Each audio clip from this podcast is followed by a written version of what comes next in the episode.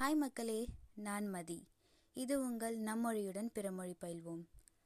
இதுதான் நம்மளோட first episode அதாவது ஹிந்தி லேர்னிங்கோட முதற்படி.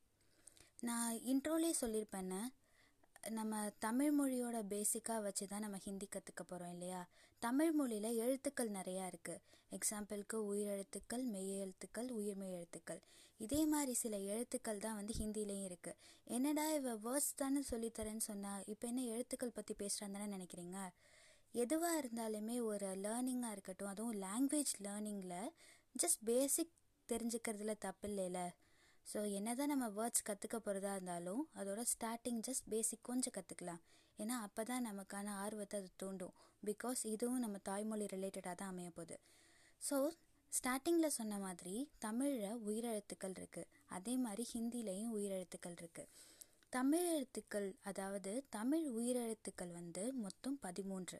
அதே மாதிரி தான் ஹிந்தி உயிரெழுத்துக்களும் பதிமூன்று இருக்குது தமிழில் இந்த எழுத்துக்கள் வந்து ஆனா அவனா அப்படி சொல்லுவோம்ல.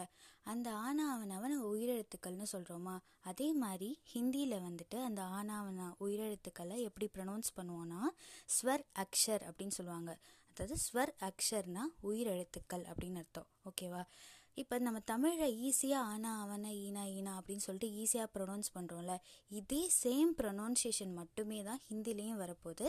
சில ஒன் ஆர் டூ லெட்டர்ஸோட ப்ரொனவுன்சியேஷன் மட்டும்தான் மாறுபட போகுது. ஓகேவா ஸ்டார்டிங்லேயே சொன்ன மாதிரி தமிழ் உயிரெழுத்துக்கள் பதிமூன்று இருக்குது அதே மாதிரி ஹிந்தி உயிரெழுத்துக்கள் பதிமூன்று இருக்குது அதாவது ஹிந்தி உயிரெழுத்துனா ஹிந்தி ஸ்வர் அக்ஷர்.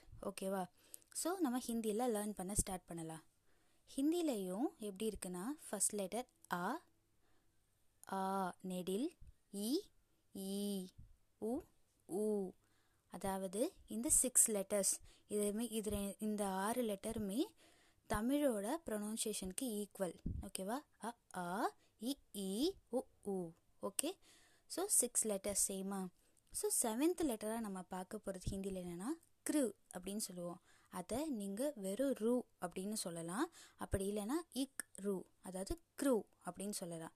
அதாவது மறுபடியும் நான் சொல்கிறேன் ரூ அப்படி இல்லைன்னா க்ரூ அப்படின்னு ரெண்டு ப்ரொனவுன்சியேஷனில் நம்ம அதை கூப்பிடலாம். ஓகேவா ஸோ நான் ஸ்டார்டிங்கில் சொன்ன மாதிரி அ ஆ இ இ உ உ க்ரு. ஓகே நம்ம இப்போ ஏழு லெட்டர்ஸ் கற்றுக்கிட்டாச்சு நெக்ஸ்ட் அதுக்கு அடுத்து உள்ளது ஏ. குரலில் இது நெடில் ஏ. அடுத்து ஐ. அடுத்து ஓ நெடில் அடுத்து அவ் அடுத்து அம் அடுத்து அக டோட்டலாக தேர்ட்டீன் லெட்டர்ஸ் நான் ஸ்டார்டிங்லேருந்து சொல்கிறேன் அ ஆ இ ஈ உ உ க்ரு ஏ ஐ ஓ அவ் அம் அக ஓகேவா இதுதான் இந்த தேர்ட்டீன் லெட்டர்ஸ் ஸோ இப்போ நம்ம தமிழோட உயிரெழுத்துக்கும் ஹிந்தியோட உயிரெழுத்துக்கும் டிஃப்ரென்ஸ் சொல்கிறேன் கேளுங்கள் நம்ம தமிழ் எழுத்தில் ஏ அப்படின்ற ஒரு எழுத்து இருக்குது எக்ஸாம்பிளுக்கு சொல்லணும்னா எறும்பு அதோட ஸ்டார்டிங் லெட்டர் ஏ அந்த ஏ வந்து ஹிந்தியில் கிடையாது.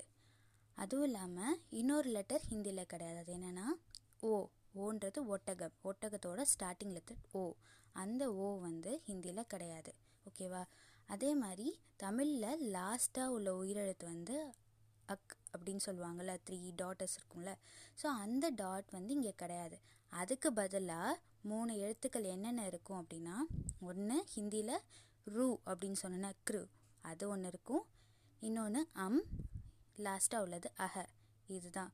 டோட்டலாக ரெண்டுமே வந்து தேர்ட்டீன் லெட்டர்ஸ் தான் இருக்கும். ஸோ ஏ ஓ அக். அது மட்டும் மூணு மட்டும் இருக்காது ஹிந்தியில் அதுக்கு பதிலாக க்ரு அம் அஹ. இந்த மூணு இருக்கும். ஸோ ஸ்டார்டிங்லேருந்து நான் அகைன் ஒரு தடவை சொல்கிறேன் ஸோ உங்களுக்கு ரீகால் பண்ணுறதுக்கு இது வந்து ஹெல்ப்ஃபுல்லாக இருக்கும். ஹிந்தியில் உயிரெழுத்துக்களுக்கு பேர் ஸ்வர் அக்ஷர் அப்படின்னு சொல்லுவாங்க. இப்போ ஸ்டார்ட் பண்ணலாம். அ ஆ இ உ உ கிரு ஏ ஐ ஓ அவ் அம் அஹ. அவ்வளோதான் முடிஞ்சிச்சு. ஸோ இதுதான் நம்மளோட பேசிக்ஸ் ஓகேவா இதோட நம்ம ஃபஸ்ட் எபிசோட் கம்ப்ளீட் ஆகுது. ஸோ இதில் நான் ஒன்று சொல்ல விரும்புகிறது என்னென்னா தமிழில் ஒரு அழகான பழமொழி இருக்குது என்னென்னா முயற்சி திருவினையாக்கும் முயன்றால் சாதிக்க முடியும் அப்படின்னு சொல்லிட்டு ஒரு பழமொழி இருக்குது என்னடா இவ மோட்டிவேட் பண்ணி கொள்கிறாளே அப்படின்னு நினைக்காதீங்க. என்ன சொல்கிறேன்னா ஒவ்வொரு திங்ஸை நம்ம ஸ்டார்ட் பண்ணும்போது ஒவ்வொரு செயலை நம்ம ஸ்டார்ட் பண்ணும்போதும் நம்மளோட முயற்சி அதில் இருக்கணும். ஸ்டார்டிங்கில் என்னடா இது இப்படி இருக்குது அப்படின்னு சொல்லிட்டு நம்ம அந்த விஷயத்தை ஸ்டார்ட் பண்ணால் கன்ஃபார்ம் அதை முடிக்கவும் மாட்டோம். அதை அடுத்த நாள் தொடங்கவும் மாட்டோம் இல்லையா? ஸோ எவ்வளோ தான் கஷ்டமாக இருந்தாலுமே ஒரு விஷயத்த செஞ்சு தான் பார்ப்போமே. என்ன ஆகிற போது இதில்? அந்த மைண்ட் தாட்டுக்கு நீங்கள் வந்துட்டு வந்துட்டீங்க அப்படின்னா எந்த விதமான செயலையுமே நம்மளால் ஈஸியாக செய்ய முடியும். இது உங்கள் நம்மொழியுடன் பிறமொழி கற்போம். ஒன்றிணைந்து முயற்சிப்போம். நன்றி.